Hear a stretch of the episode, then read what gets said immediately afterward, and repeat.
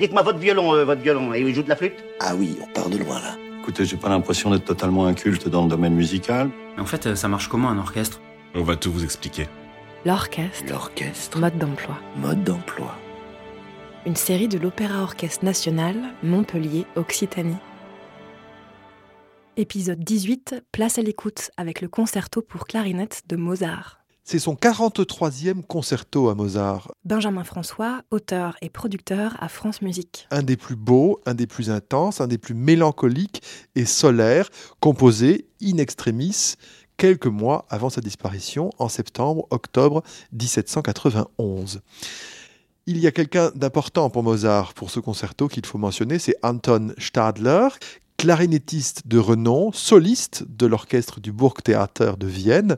Stadler a eu l'idée de demander à son fabricant de clarinettes, qui s'appelait Theodor Lotz, d'en étendre le registre. Et Mozart va tester ce nouvel instrument immédiatement dans son concerto pour clarinette et voir s'il est capable de converser avec d'autres instruments qui n'en étaient pas à leur première année d'existence. C'est l'unique concerto que Mozart a écrit pour la clarinette. Andrea Falico, clarinette solo.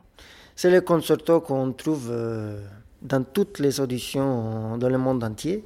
À chaque fois que j'ouvre cette œuvre, je trouve quelque chose toujours à découvrir. Quelques clés d'écoute peut-être pour ce concerto de clarinette. C'est la reprise d'un allegro de concerto qui existait déjà, qui faisait une douzaine de minutes et qui était pour corps de bassé. Il était dans une autre tonalité, en sol majeur. Mozart va le transposer, le transposer en la majeur, donc un ton plus haut que sol majeur, et en faire son premier mouvement. C'était dans la poche, c'était déjà plus ou moins dans les limbes, il en profite, il le réutilise. Les musiciens faisaient ça couramment à l'époque. La musique peut tout à fait se recomposer, s'arranger, se distribuer pour un, autre effectif, tout cela est évidemment possible. Mozart va capter le timbre mélancolique de la clarinette, du grave vers l'aigu, extrémité qu'il avait fallu conquérir techniquement. Ce n'est pas si facile que ça d'ajouter des notes graves tout comme des notes aiguës. Le climat général de ce concerto, je dirais qu'il tend vers l'automne, pour euh, préciser un tout petit peu l'énergie euh, qui en résulte. Voici donc le premier mouvement du concerto pour clarinette de Mozart, interprété par Andrea Falico et l'Orchestre national de Montpellier. C'était en 2019, sous la baguette de David Niemann.